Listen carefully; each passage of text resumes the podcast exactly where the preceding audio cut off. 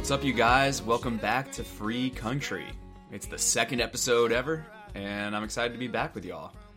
The first episode, you guys really seemed to like, so that was encouraging. It was encouraging to see that so many people enjoy this format. I thought they might.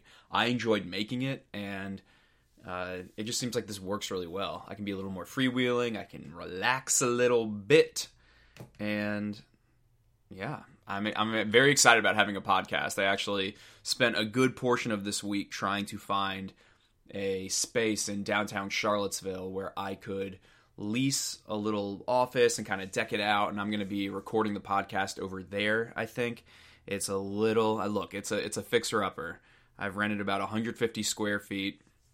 There's no windows, and I'm going to turn that into my little podcast studio. And I figure there's so many concerts and stuff downtown, maybe I could have guests come in, and I'm just trying to dream a little bit. Uh, there's going to be a video up on the channel eventually about what I'm kind of outfitting the studio with.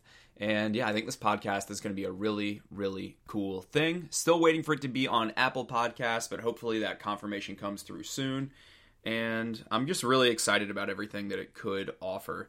I'm, uh, I've launched a Patreon, and you can actually subscribe over at Patreon. If you support at the three dollars or more level per month, you're going to get one exclusive bonus episode of this podcast, and that's just going to be something fun, kind of something random. If I decide to count down, or just kind of look at like the top twenty on country radio, or if I want to kind of go through my archives of when I was at Entertainment Weekly and talk about some of the stars that I interviewed over there. I'm just going to put some extra bonus content in the bonus episode that patrons get every month.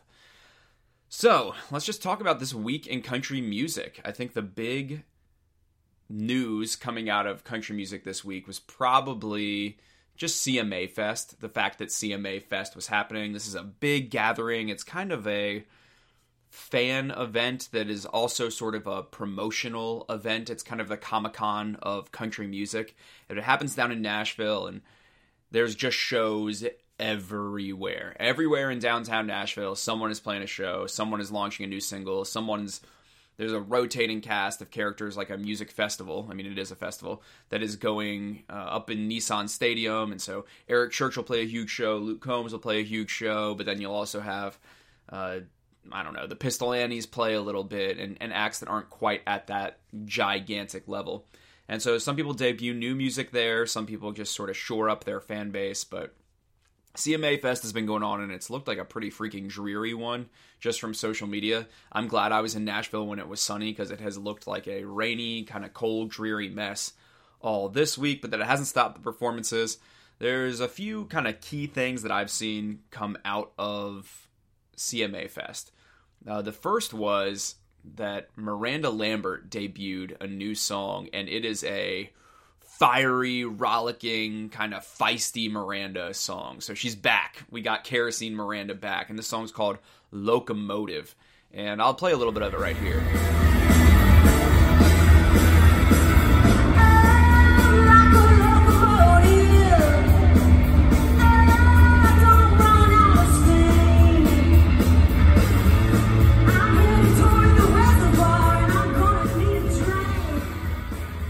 The song starts off with Miranda Lambert saying, "Girl, I'm like a locomotive, and I don't run out of steam."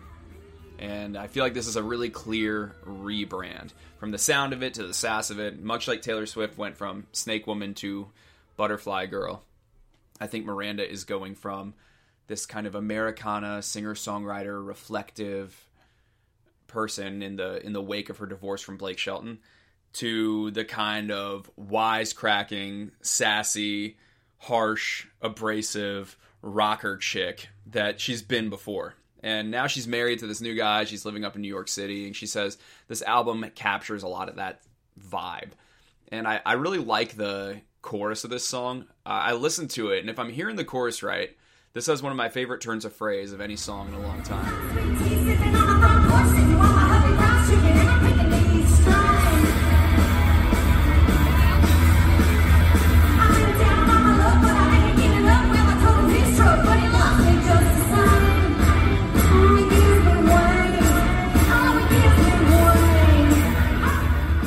says, because I'm sweet tea sipping on my front porch sitting while my hubby fries chicken and I'm picking these strings.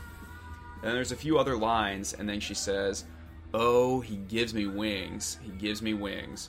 So it's clear she's feeling herself and feeling her love, but what I really feel like needs to be focused on is the idea that there's a play on words here of he gives me wings, because lest we forget, while she's on the front porch writing a song, he's frying chicken. So I like the image of uh, this man giving her chicken wings, and that being the main hook of this song, Locomotive, and I really hope that that is actually the lyric, and I'm not just mishearing it. Some people said on the screen, it said, he gives me ways. Not he gives me wings, but, you know, the official recording isn't out yet, Miranda. You can always change it to he gives me wings because, you know, we need that chicken pun. We need a little bit of that chicken pun action. Other stuff that happened at C M A Fest was Lil Nas X performing with Keith Urban and Billy Ray Cyrus, and he came out and sang Old Town Road. Can't nobody tell me nothing. Can't tell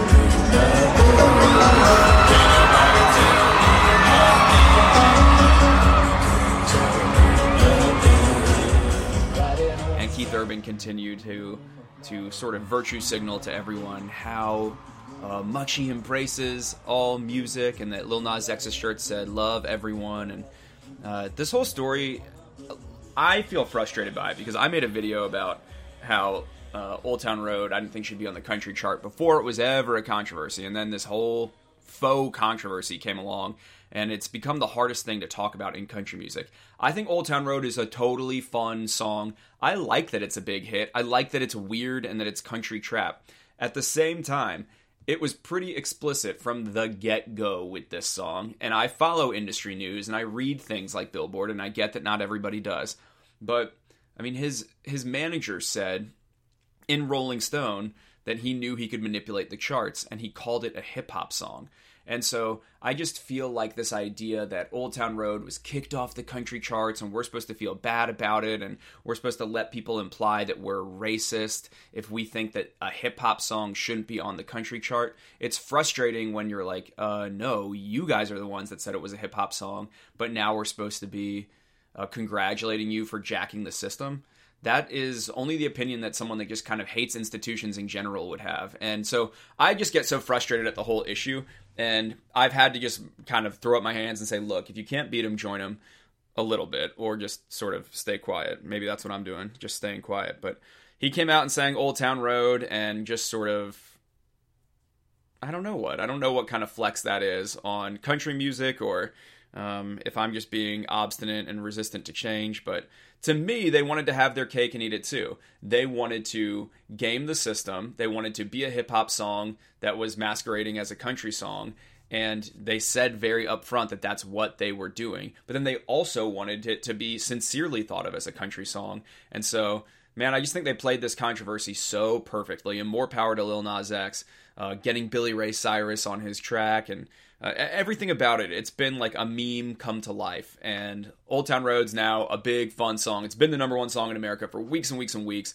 Clearly, this kind of country-influenced trap music has some appeal.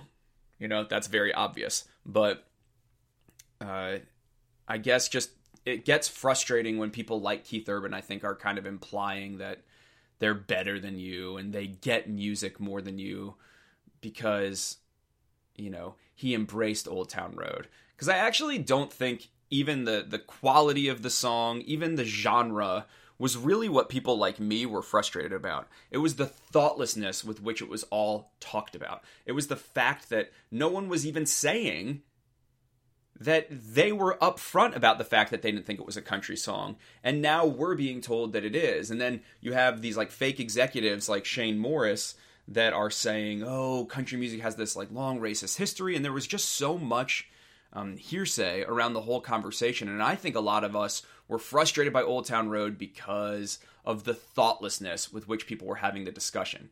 You know, I'm not even that much of a country purist, but I do think words have to mean things, and if this doesn't sound anything like this over here, well, shouldn't that matter at least a little bit if we're going to be talking about it? So Anyway, that was the whole Lil Nas X situation, and and I'm not trying to be a fun sucker. It's just I think I'm still I'm still I'm so sensitive. I'm still so wounded by everyone attacking me and saying I was like a racist asshole for not thinking Old Town Road was a country song, but I'm mostly over it. I'm getting a thicker skin in this whole internet game.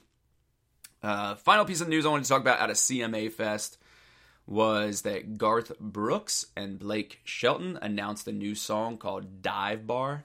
Yeah, the song isn't out yet, but in true Garth fashion, you know, it's going to be some exclusive that's going to be recorded for T V, and then you can probably only stream it through Amazon if you get like some special upgraded Garth membership, and that'll tie you in with his exclusive Ghost, Ghost Tunes commemorative tote bag that is also only going to be sold retail-wise exclusively in Walmarts. I mean, Garth loves an exclusive. I think a lot of people are motivated purely by respect. And I think Garth is motivated purely by money, and so he doesn't really mind if it's his stuff is hard to access. So who knows if we'll ever hear Dive Bar, if you'll have to open seventy-five trapdoors to actually get to hear it. But this is an interesting move. I mean, Blake Shelton is killing it right now. He has God's Country, which has got to be the hit of country music at the moment. It's just absolutely massive. And so now he's teaming up with Garth, and it's just going to be some summer anthem from Garth's hilariously named album, Fun, which just reminds me of Jeb. There's something like very daddish about the the one word title, just Fun. But that's kind of Garth's thing, and I look forward to hearing it. So that was news that came out of C M A Fest, and it doesn't seem like I'm missing too much by not being there. Now the other big news of the week was Zac Brown at the C M T Awards. So the Zac Brown Band won this award for Uh, group video of the year for Someone I Used to Know, which I think is a kind of weird video. It starts with this like sex scene, and that song is very E D M influenced, and it's just not that good. It, it's a hook that doesn't make a ton of sense to me, but they won this award for the video, and Zac Brown gave this very odd speech at the C M T Awards, which is not even a big awards show. It's like a million people view this, and it's it's just not that serious.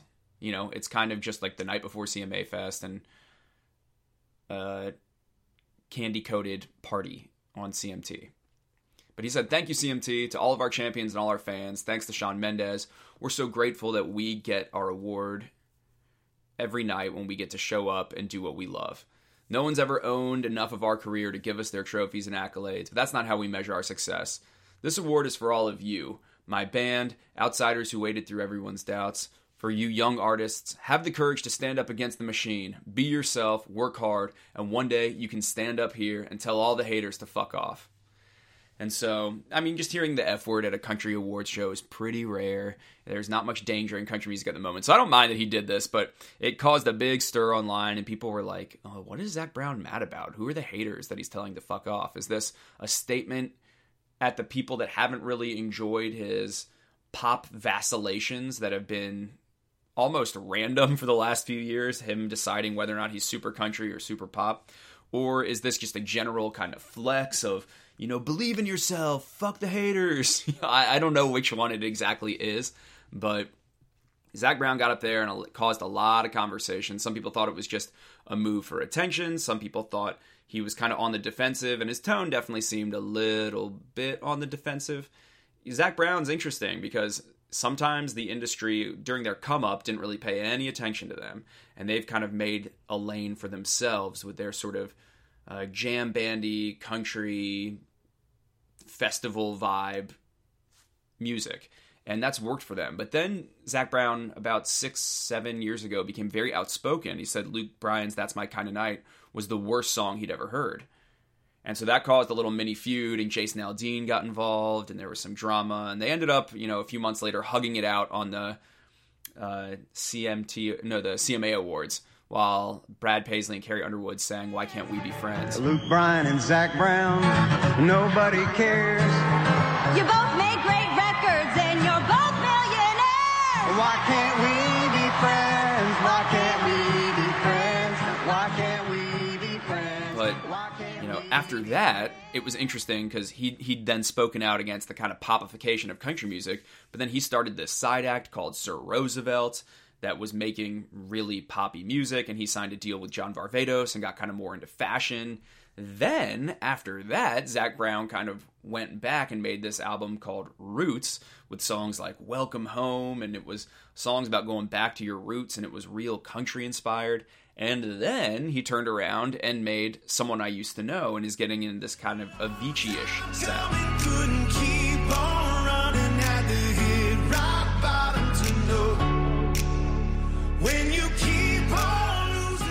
So it's kind of confusing as a fan, and I love Zac Brown, and I think some of the stuff they did with Dave Grohl and some of the stuff they did on Uncaged, those just those albums are incredible. But it is confusing because it feels like he goes back and forth all the time about whether or not uh, he resents pop music or whether or not he wants to make it. And to me, it's too inconsistent of a public interfacing message to make statements like, you got to tell the haters to fuck off, because you're kind of driving a lot of the drama. And I think, you know, I like when artists are a little crazy and a little unhinged.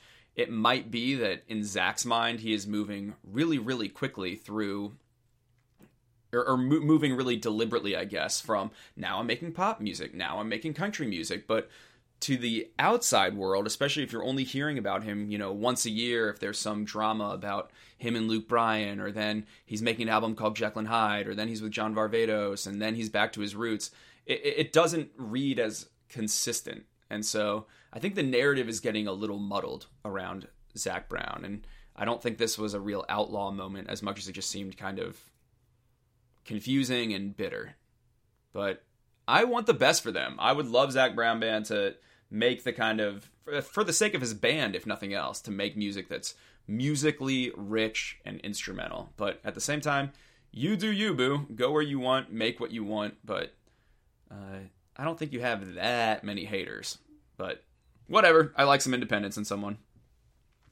Uh, other thing I want to talk about for sure this week, for sure, is Luke Combs' new E P, The Prequel.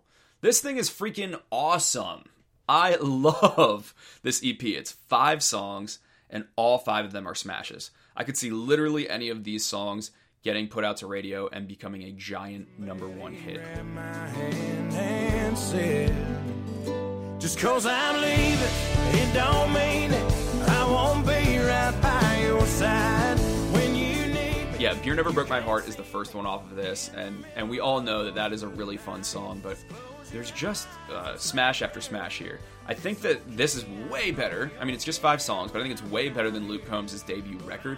I think they've really pulled back on some of the voice modulation and some of the overly programmed kind of electronic drum loops, and it really has served the sound well.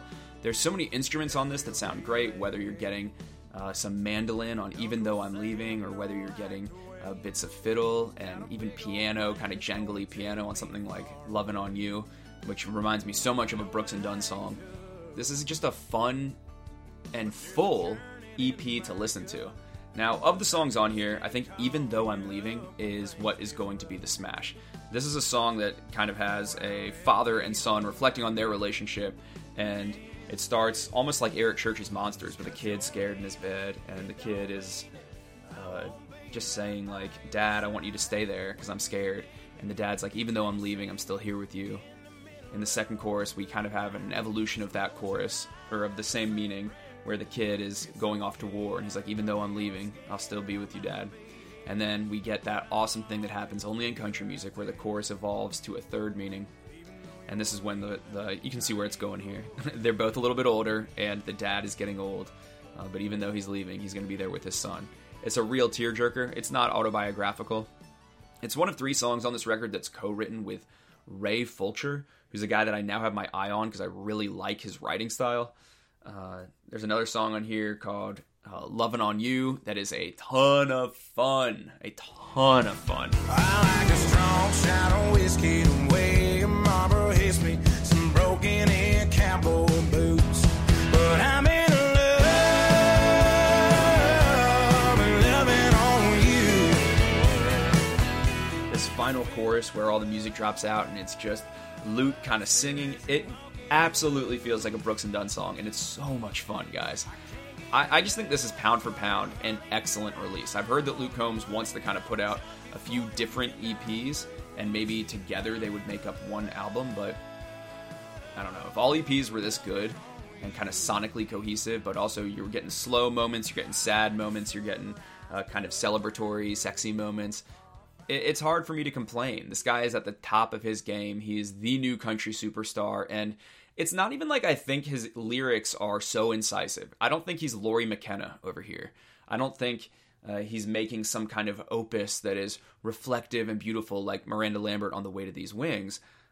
But I also don't think that he is big because he's just trying to break the system the way maybe something like Sam Hunt's Montevallo did. What I like about Luke Combs is that he just is this straight down the middle appealing country star. I think so many people overthink what needs to be done in country music, where it's like, you know, how can you bring tradition and make it fresh? But how can you take the sounds that people used to like and package them into something that's interesting to the modern consumer? And I, what I like about Luke Brown, or Luke Brown, uh, Luke Combs, is that he just does it. He just does that. So that's the answer to the question. How do you make that happen? You just make it happen. You just literally take those instruments, go in a studio with a modern producer, and you end up with this great sound.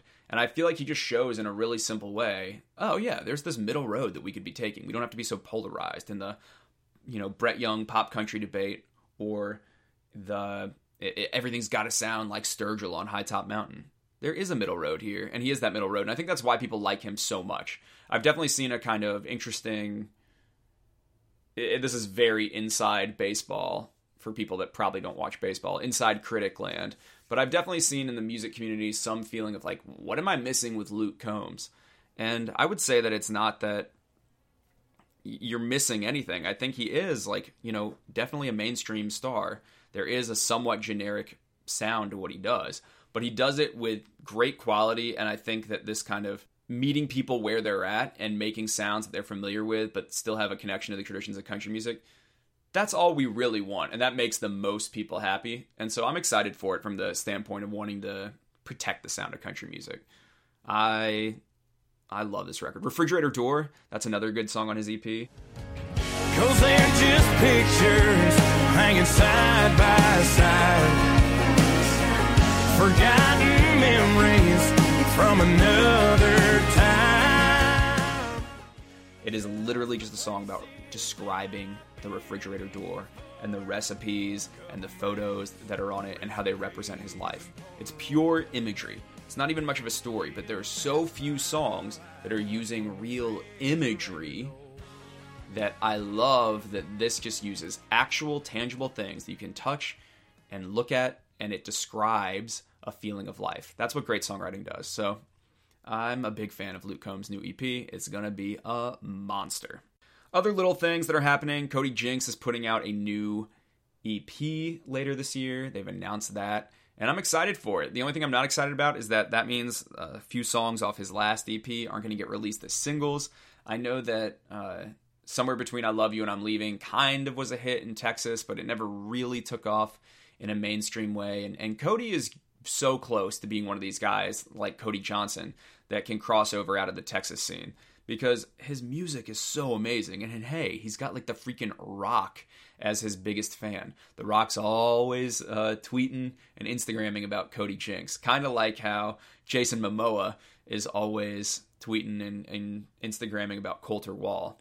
So now we just need to find someone to get on, on Childers. We got to get like John Cena to be a Tyler Childers fan. And then all of our kind of indie country heroes will have their, will have their pro wrestler guy rooting for them. But I am a little sad that Cody Jinks isn't going to get to put any more music out from, uh, what was that album called? Is it called Must Be the Whiskey? But I would have loved for Colorado to maybe be a single. I would have loved, uh, I love the song Head Case, but I get that that's not really a single. But yeah, we're getting new Cody Jinks music later this year, and that's freaking amazing. And yeah, that's pretty much what was going on in country music this week. I am getting ready to go to the beach. I'm leaving in literally about an hour, so I'm going to have to edit this and get this scheduled pretty quickly, but I'm going to be a little bit off the grid. I'm just taking a, a week. This is kind of my thirtieth birthday present to myself. I wanted to get a big crew to go down to Puerto Rico or something, but it was too expensive, so we're just taking a trip down to Kitty Hawk, North Carolina. Going to have about ten friends down there. We'll just have a beach house and I'm excited to to relax a little bit, but then we're going to hit the ground running, guys. We're going to start outfitting a podcast studio. I want to start trying to get some guests.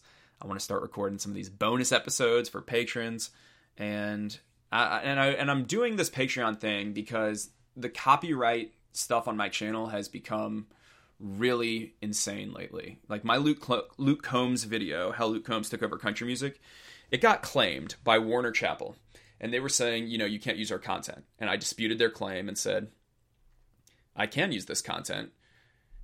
And and what happens when you get claimed is they suddenly get all the money from your video, or they get some of the money. Then you're sharing in it. So I worked really hard on that Luke Combs video. I spent about two weeks scripting it, and I spent probably twenty hours editing or something like that, recording and editing. It's not a, it's not a fast process, and I was really proud of it. And I used all clips under five seconds long. And yeah, I think I made something really smart and very transformative. That is a key word here. But yeah, Warner Chappell, so they claimed the video. So now they're getting the rev- some, most of the revenue from that video. And I said, well, that's unfair. This is protected under fair use. I am not affecting your business. In fact, you could argue that I am improving your business. I am using a minimal amount, an inconsequential amount, and I am using it in a transformative manner, which is what fair use protects. If you're adding criticism or commentary and transforming the nature of the art, then you are able to use it. But YouTube's system is just sort of messed up right now because the the publishers get to be the judge and the jury. When I dispute that claim, it just goes back to Warner Chappell, who says they own the publishing rights of that song, and they get to decide if I changed their mind. And guess what? They always decide. I didn't change their mind. So now I would have to appeal the video. But if you appeal a video, then you open up the claimant to be able to actually demand you take down your video. And if you don't do it, you can get a copy strike. If you get three of those, your channel gets shut down. So there's all of this all this power in the hands of the copyright holders, and they make it really scary and really threatening for you. But I'm going to appeal that claim. Um, I think they don't have a leg to stand on. And yeah, I I don't know if you have to like threaten legal action, but I think I'm being unfairly targeted by some of these publishing companies, and I would love to work something out with them and have a kind of standing agreement that my channel is in good favor. But yeah, it's just stressful. It's just stressful. But I think I want to do that, and I think uh, we'll we'll figure it out and we'll make it work. But that's why I'm starting the Patreon, is because I want to have, you know, some protection from my channel sort of getting attacked. I think it's really ridiculous and it's really backwards minded, and they just don't get the internet. So that's pretty frustrating to me. But guys, I um, I'm I'm excited about this podcast, and and I want to say this: Flatland Cavalry, who started off the the episode. That's the kind of intro and outro music. I did get in touch with them, and they say it's cool with me to use this song. It's called No Shade of Green. It's by Flatland Cavalry, one of my very favorite bands out of Texas. And I'm, uh, I don't know, it just makes me feel so freaking happy. And so I hope you're leaving this podcast also feeling happy. And let's talk more country music next week, guys. All right, bye.